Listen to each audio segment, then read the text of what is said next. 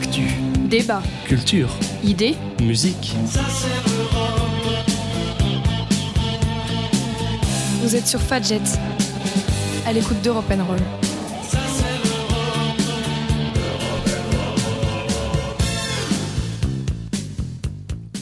Chers amis, bonjour à tous. Vous êtes sur Fadjet, vous écoutez Europe Roll et vous avez bien raison. Alors aujourd'hui avec moi au studio, on a Anaël, Salut, salut. on a Marion, Bonjour. Anna, Hola. le euh, chef Alexis. Et enfin, euh, nous avons Cathy. Coucou. Alors nous nous retrouvons aujourd'hui pour causer d'un sport de ballon à forme particulière, où chaque joute voit un affrontement poignant de 30 guerriers. Il nous vient des rigoureuses contrées anglo-saxonnes au-delà de nos côtes normandes. Il connaît en ce moment sa grand-messe, en un pays qui lui est parfaitement atypique au premier abord, d'ailleurs le Japon. Je vous parle du rugby à 15. Alors avant de se plonger au cœur de la mêlée, nous allons euh, donner le bâton à Cathy pour le portrait de la semaine. Je t'en prie Cathy. Et donc, on ne parlera pas tout de suite de rugby, mais plutôt de natation. Je vais vous présenter le profil d'une jeune sportive qui, à son jeune âge, a déjà profondément marqué l'histoire du sport. Si je vous dis sportive lituanienne, ça vous dit rien? Et si je vous dis championne olympique du 100 mètres en brasse? Toujours pas? Ne vous en faites pas, je vais résoudre le mystère. Il s'agit de Ruta Meilutite. Et donc, Ruta est née euh, le 19 mars 1997 à Kaunas et est une nageuse lituanienne spécialiste de brasse. Je vais un peu vous la présenter pour que vous connaissiez mieux cette femme. Euh, elle a perdu sa mère dans un accident euh, de, route à l'âge de 4 ans et a a quitté la Lituanie à 11 ans pour s'installer au Royaume-Uni.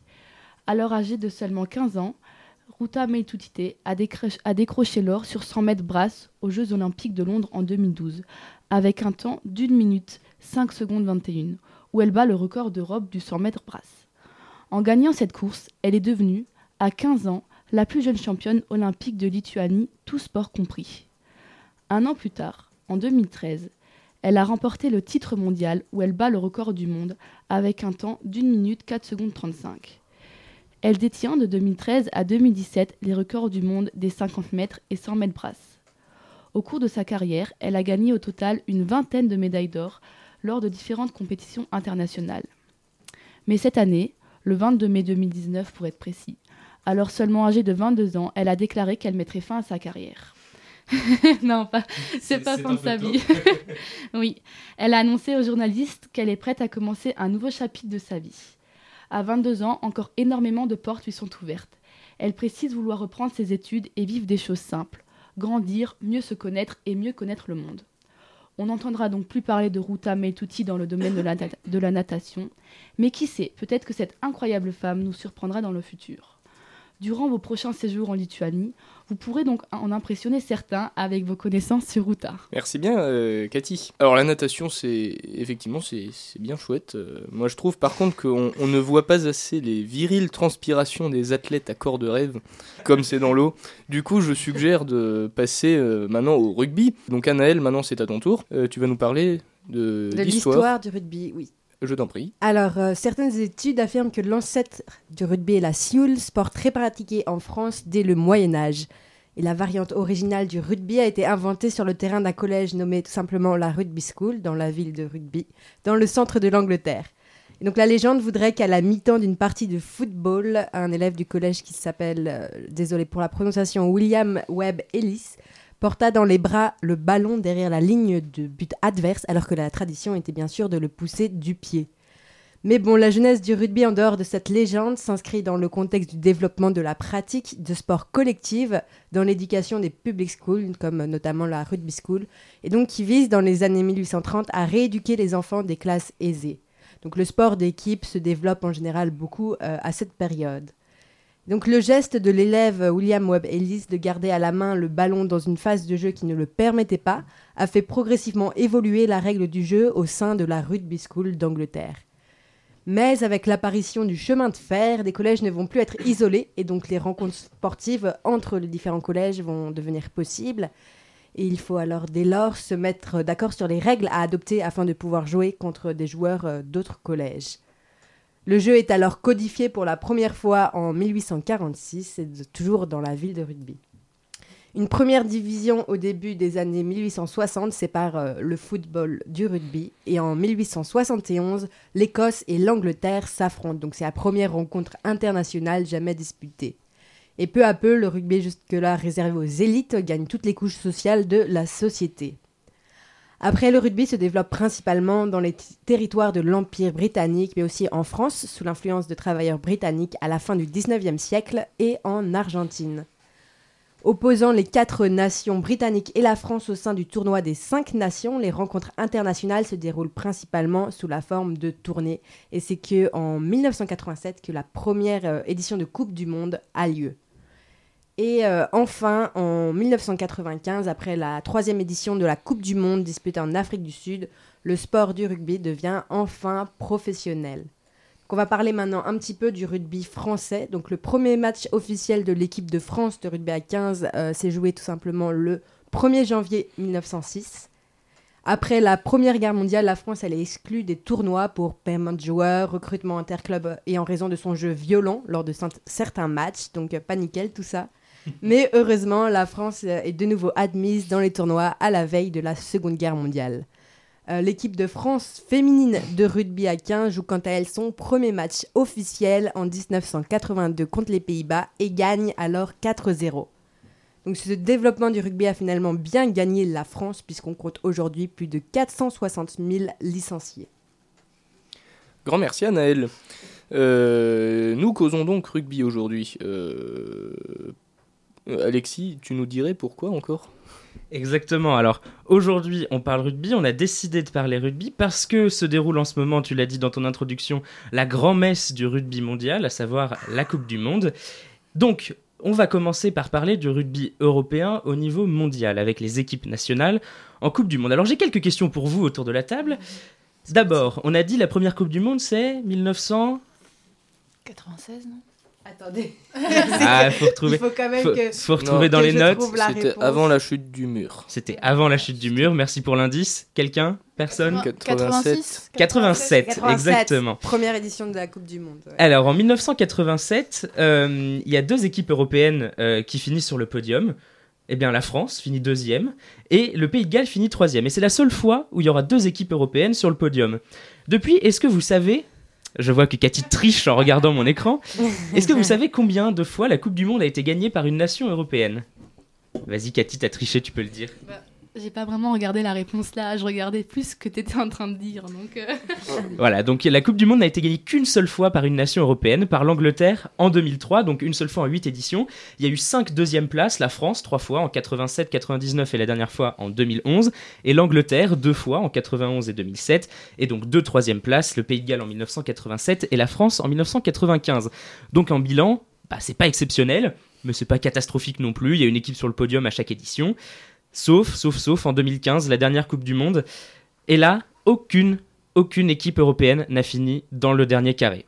Ah, c'est malin. Bah, bah, faut se rattraper cette année du coup. En attendant, je propose une première pause musicale avec toi, Anna. Bonjour, salut tout le monde.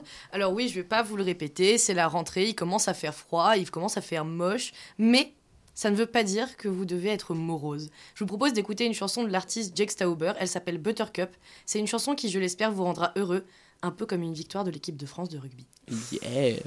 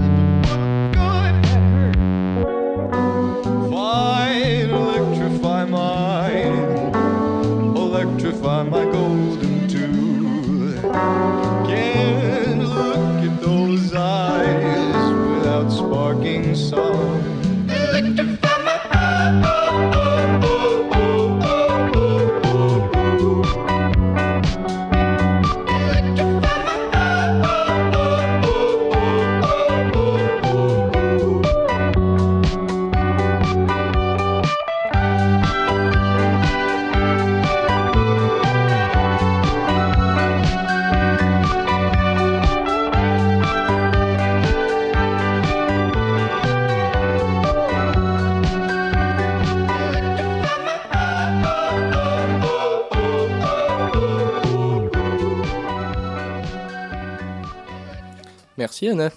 Ça fait du bien un peu de, de, de joie comme ça, parce que nous étions justement en train de déprimer sur les piteuses performances européennes en ballon ovale.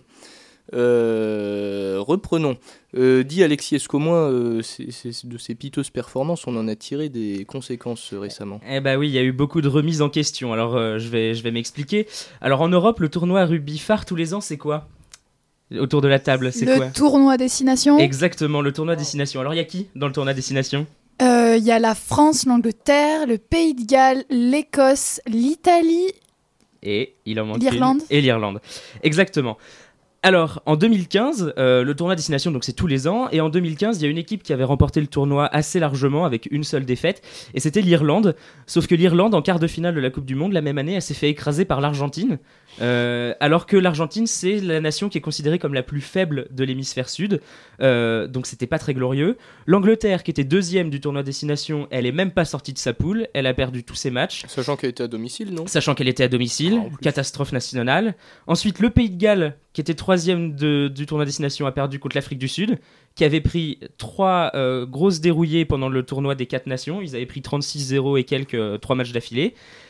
Et, et la France, est-ce que vous vous souvenez du score de la France contre la Nouvelle-Zélande en 2015 Un truc avec un zéro dedans. Non, non. Non, il n'y euh, avait ah pas de non. zéro, mais il y a une bonne différence. Il y avait 20 points d'écart ou un truc Oula, il y avait plus que ça. Oh, je- 62-13. La France, eh oui, en quart de finale 2015, la France a perdu 62-13 face à la. Nouvelle-Zélande, et je vous parle pas de l'Italie qui n'est pas sortie de sa poule. Euh, L'Écosse était la seule à avoir à peu près bataillé en quart en perdant 34 à 35 contre l'Australie. Donc voilà, c'était la seule équipe qui avait pu se battre alors que l'Écosse avait pu finir dernière du tournoi. Bon, donc.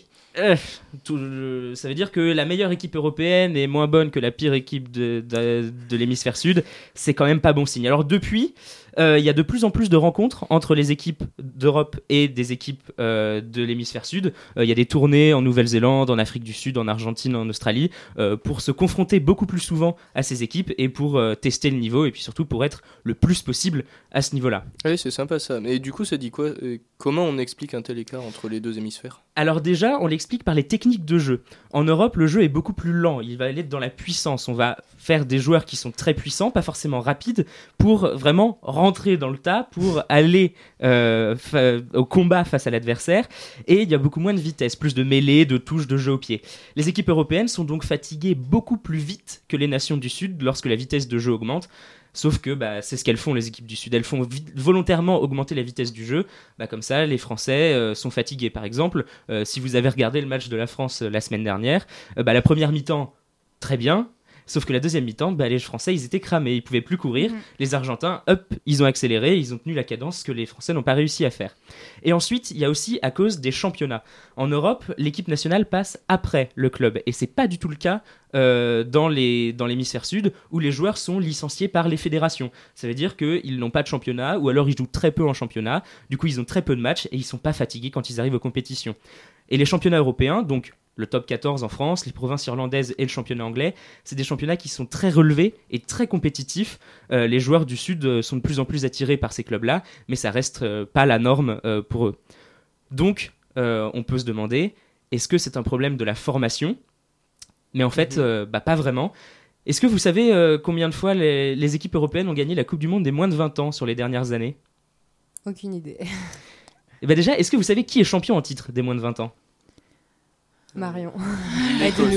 Je sais pas. En Europe, t'as dit? Bah dans le monde, Non, la, non, la dans le monde des moins de 20 ans. Ben, la Nouvelle-Zélande, je Eh bien, c'est la France. La France, France la France, la France a gagné les deux dernières éditions de la Coupe du Monde des moins de 20 ans, donc c'est tous les ans. La France a gagné 2018 et 2019. Et sur les sept dernières années, les équipes européennes en ont gagné 5. Trois fois l'Angleterre, deux fois la France. Donc, a priori, c'est pas un problème avec les jeunes. Ce serait plutôt un problème de on n'arrive pas à garder les jeunes au meilleur niveau. Alors pourquoi Les joueurs vieillissent mal. bah, les, joueurs, les joueurs vieillissent mal, exactement, et puis surtout, on n'a pas les moyens de les former continuellement. En fait, en France et en Europe, le nombre de licenciés n'augmente plus, il diminue même là où la dynamique est inverse dans le reste du monde, faute d'accompagnement et de perspectives pour les jeunes joueurs. On n'a pas assez d'argent pour les encadrer, les 1800 clubs qui existent en France n'ont quasiment aucun moyen, on n'arrive pas à former plus de jeunes. Et euh, que dit le peuple? Euh, Niveau popularité, est-ce qu'il y a des différences? Eh bah, que dit le peuple? C'est une bonne question. Tiens, je vais vous poser une question autour de la table. Est-ce que vous suivez le football? Non. De temps en temps. Le champ- Ouais, les, championnats, Non. les coupes, tout Oui, ça. Non. Enfin, euh, que- sauf le- la Coupe du Monde de l'année Sauf- dernière, on était sauf un la peu Coupe du Monde. obligés. Est-ce que vous suivez le rugby? Non. Non, non plus. Bof. Mais du coup, est-ce que vous pouvez me citer des joueurs de l'équipe de France de foot? Ah, bien sûr. Et oui. Évidemment. Vous pouvez me citer des joueurs de l'équipe de France de rugby? Ok, ok. Bah, Il y avait Thierry du Sautoir il y a pas longtemps, je crois. Ouais. Morgan Parra. Ouais, il y a, mais- il y a 5-6 ans, ouais. Ouais. Oui, donc en gros, je viens de prouver le point que je voulais démontrer. En France, le rugby, c'est surtout une histoire de passion. Le grand public a beaucoup de mal à être attiré par le rugby. Si on regarde les audiences, on est très loin des scores de la Coupe du Monde de football. France-Argentine, le samedi dernier, c'était 5 millions de téléspectateurs pour le premier match de la Coupe du Monde. Et c'était 14 millions pour France-Australie, le premier match de l'équipe de France de football dans le mondial en Russie. On voit une grosse marche, 10 millions quasiment d'écart. De manière générale, le rugby a du mal à rassembler euh, dans l'hexagone. Le tournoi Destination, il y a des audiences un peu plus élevées, environ 6 millions de téléspectateurs en moyenne pour le 15 de France. Mais c'est pas beaucoup. Et outre-Manche, le constat est guère plus glori- glorieux. Il y a 7 à 8 millions de téléspectateurs en moyenne, avec une différence par contre, c'est que les autres matchs sont beaucoup plus suivis. En Angleterre, on- les, les gens vont aussi bien regarder un Australie-France qu'un Angleterre-Pays de Galles, alors qu'en France, s'il n'y a, pas le- s'il y a pas les Bleus, Ouais. bah on regarde pas les matchs. On trouve pas ça intéressant. Alors c'est c'est une, on peut se poser la question pourquoi. Bah, je pense que ça, c'est une question à poser dans une autre émission. Euh, en plus d'une popularité qui est déjà moindre euh, que celle du football à la base, euh, le rugby pâtit en Europe de plusieurs facteurs aggravants. Bah, pour commencer, il y a les horaires des matchs qui sont très peu avantageux. Euh, Est-ce que euh, vous avez vu un peu les horaires des matchs de la Coupe du Monde? Bon, c'est parce qu'on est au Japon, mais Bah, les matchs- Samedi, euh, 9h, 9h15. voilà, 9h. Ce, ce matin, c'était 9h45 aussi euh, entre euh, l'Italie et le Canada. Il y a des matchs à 6h45, des matchs à midi. Bref, c'est pas très pratique pour les regarder. Et même le tournoi destination, il y a des matchs qui sont en début d'après-midi, des matchs en fin d'après-midi. C'est pas propice aux grandes heures d'écoute comme 21h pour les matchs de foot. Donc, déjà, ça ne marche pas. Et en plus, le rugby ne jouit pas du tout du même soutien médiatique que le football. Est-ce qu'on entend souvent parler du rugby? Bah, pas vraiment. Pas tant. Alors qu'on entend parler de la Ligue 1, de la Ligue des Champions, on n'entend pas Ouais. parler de la Coupe d'Europe des clubs et on n'entend pas parler euh, du top 14. Donc on peut se poser la question euh, du, du rapport médiatique au rugby et euh, c'est exactement la même chose euh, outre-Manche. Et est-ce que c'est rédhibitoire? Alors est-ce que c'est rédhibitoire? Non. Et je vais vous citer deux exemples. Autour de la table, vous vous en souvenez peut-être, vous chers auditeurs, vous vous en souvenez forcément. C'est la finale de la Coupe du Monde 2011. Alors c'était quoi la finale de la Coupe du Monde 2011 On a perdu euh, contre la Nouvelle-Zélande Oui. à un point d'écart. un petit point, on a perdu de 9 à 8. Et ça, par exemple, c'était un dimanche matin à 10h et il y a eu 16 millions de téléspectateurs, donc un gros score. Et j'ai encore mieux, le record d'audience du rugby à la télévision française, c'était 4 ans plus tôt, en 2007. Là, je suis pas sûr que vous vous en souveniez dans le studio parce que bah, 6-7 ans, euh, ça fait un moment. De mon côté, c'était mon, c'est mon premier souvenir du rugby à la télévision. Le quart de finale en Coupe du Monde, encore une fois, face à la Nouvelle-Zélande. Cette fois, les Bleus avaient gagné, ils avaient créé l'exploit en, battu- en battant les All Blacks et pour une audience de 18,4 millions de téléspectateurs, soit à peine moins que la finale de la Coupe du Monde de football, 19,5 millions. Et alors, qu'est-ce que c'est la solution pour euh, une audience plus grande? Eh ben la solution, c'est gagner. Un 15 de France qui gagne, c'est un 15 de France qui rassemble. Il n'y a pas de mystère, quand le 15 de France gagne, les gens regardent à la télé parce qu'on aime bien voir des victoires. Oui, effectivement, ça, ça doit marcher à peu près partout, je pense. Ça marche dans tous les sports et ça marche encore plus en rugby. Oui, c'est vrai. C'est vrai, c'est comme quand on s'est mis à suivre plus la natation après les Jeux de Londres Mm. ou euh, avec la génération Avec de euh, la Yannick natation Eniel, française. Camille Muffat, exactement. Absolument. Euh, fort bien. je suggère une deuxième pause musicale. Anna, c'est à toi. Eh bien, écoutez, on parle beaucoup de victoires, mais maintenant, imaginez-vous dans les gradins. Vous êtes en feu et votre équipe aussi. Le dernier essai est marqué par Antoine Dupont, un joueur de rugby dont on m'a donné le nom. Et vos bras s'élèvent en l'air, vous avez gagné et une musique accompagne votre bonheur. C'est Stop de Justice. C'est parti.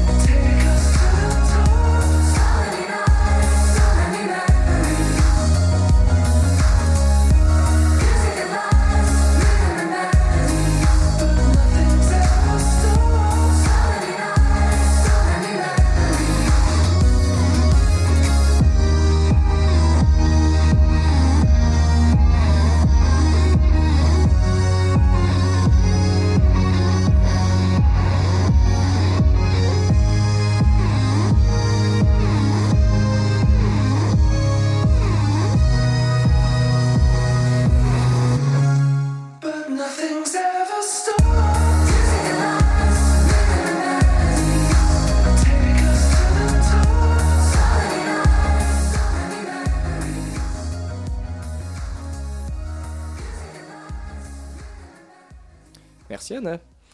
Euh, alors, euh, donc nous causons toujours euh, rugby sur Fadjet, sur Europe Roll. Le rugby, c'est souvent vu comme un sport de mâle. Euh, faut dire que c'est pas le moins violent des sports. Pourtant, les guerrières de l'Ovalie, ça existe. Et oui, et ça existe et on ferait bien de s'y intéresser un peu plus. L'équipe de France féminine, elle, est, elle a gagné le tournoi Destination en 2016 et elle l'a regagné en 2018 en faisant le Grand Chelem. Le Grand Chelem, c'est quoi? C'est gagner les 5 matchs du tournoi face à toutes les autres nations. Donc on ferait bien de s'intéresser un peu plus cette année. Euh, elles ont fini troisième du tournoi avec 3 victoires et 2 défaites. Et je vais laisser la place à Marion pour parler du sport féminin. Et oui, donc après cette discussion très intéressante sur la place du rugby en Europe, donc moi j'aimerais euh, continuer à parler du rugby féminin et de sport euh, féminin en général. Je vais débuter en me présentant. Moi c'est Marion, j'ai 18 ans et je suis à ma deuxième année de rugby. Que vous soyez rugby woman, footballeuse, basketballeuse, etc., et fière de l'être, vous avez sans doute néanmoins expérimenté comme moi quelques regards surpris ou quelques remarques sur votre physique lorsque vous évoquiez votre sport. Personnellement, Venant du cercle proche, il y a des remarques sur mon nez. Il était tellement plus joli avant que tu fasses du rugby, quel dommage. Bref, il est inutile de faire remarquer que certains types de sports, déclinés au féminin, ne sont pas autant mis en valeur que lorsqu'ils sont pratiqués par des hommes. Mais de quand ça date, tout ça? Faire de sport et concourir dans des compétitions a toujours globalement été très compliqué depuis l'Antiquité pour les femmes. Donc dans l'Antiquité, les femmes sont autorisées à pratiquer librement, mais ne peuvent accéder au stade ou aux tribunes sous peine de mort. Lorsque l'on sait que les athlètes concouraient nus, on imagine que très peu de femmes se sont risquées à braver l'interdit. Avec le développement du christianisme, et pendant des siècles et des siècles, la pratique de toute activité sportive est, sportive est finalement prohibée par les bonnes mœurs. À la Renaissance, quelques aristocrates trans- transgressent l'interdit et jouent au jeu de paume, l'ancêtre du tennis, où sont de grandes cavalières. Puis, au milieu du XIXe siècle, de plus en plus de femmes se mettent à la gymnastique, et six premières femmes concourent aux Jeux olympiques de 1900, mais dans des disciplines artistiques, faut pas exagérer quand même. Malgré l'influence de Pierre de Coubertin, fondateur des Jeux olympiques modernes, pour qui ceux-ci constituaient l'exaltation solennelle et périodique de l'athlétisme mâle avec l'applaudissement féminin pour récompense, le sport au féminin se démocratise petit à petit, même si le problème de la médiatisation des compétitions féminines se pose toujours. Par exemple, en France, les retransmissions de compétitions féminines représentent 14% du total des retransmissions sportives en 2019. Ça peut sembler peu, mais ça bouge. Il y a une vingtaine d'années, les chiffres étaient alors beaucoup plus bas. Tout ça évolue dans le bon sens grâce aux initiatives qui se multiplient à toutes les échelles pour promouvoir le sport féminin. Ainsi, à l'échelle de l'Europe, la Commission européenne a commencé à se pencher sur la question en 2009. Plusieurs projets ont vu le jour comme Erasmus plus sport, SCORE pour Strengthening Coaching with the Objective to Raise Equality, la recommandation en faveur de l'égalité des genres dans le sport en 2016, etc. Tous ont pour ambition d'intensifier les efforts pour une augmentation du nombre de femmes employées, bénévoles et licenciées au sein de l'Union européenne, et en impliquant les médias dans cette perspective. Tout ça pour remarquer que l'UE tente de donner plus de visibilité aux sportives, même s'il existe de grandes disparités en fonction des pays européens. Allons maintenant faire un tour, puisque c'est ce qui nous intéresse aujourd'hui, du côté du rugby féminin. Dans les pays pionniers en matière de rugby, quelques équipes féminines se créent ça et là, par exemple en Angleterre, ou même parfois en France, dès le début du XXe siècle. Le rugby féminin apparaît durablement en 1969, lorsque se crée l'Association du rugby féminin. Mais 1968 est-il passé par là? Il a quand même fallu attendre 1982 pour le premier match de l'équipe de France, et la Fédération française de rugby n'a accepté les femmes qu'en 1989. Le rugby féminin en France a émergé aussi souvent dans les universités, puisque jusqu'en 2013, la Fédération française de rugby ne mettait pas à disposition de moyens suffisants pour organiser des championnats pour les plus jeunes. Il a donc fallu attendre 2013 pour que les clubs féminins avec des filles de 13 ans puissent participer à des compétitions. En 2017, la dernière Coupe du Monde de rugby féminin à 15 a suscité 70 millions de vues sur Internet, ce qui est un record. Et les Françaises sont arrivées troisième. Aujourd'hui, six pays, dont la France, ont fait part de leur intention d'accueillir la prochaine Coupe du Monde de rugby féminin en 2021, ce qui montre un intérêt grandissant. Sinon, pour finir, pour les curieux, se déroule en ce moment à Kazan le tournoi de qualification olympique de rugby féminin à 7 pour les qualifications pour les JO de Tokyo de 2020. Allez les bleus Merci beaucoup, euh, Marion. Ça fait du bien de parler de femmes euh, dans ce sport de mal. Euh, Anna, on clôture avec une dernière pause musicale. Et oui, pour finir, je voudrais encore continuer dans mon petit rêve de victoire de l'équipe de France. Vous êtes dans votre bar préféré, vos amis sont autour de vous, c'est des filles et des garçons. Vous êtes les champions et qui de mieux que Freddie Mercury pour vous accompagner dans cette victoire? Donc je vous propose d'écouter We Are the Champions de Queen. European Roll, c'est terminé avec Queen.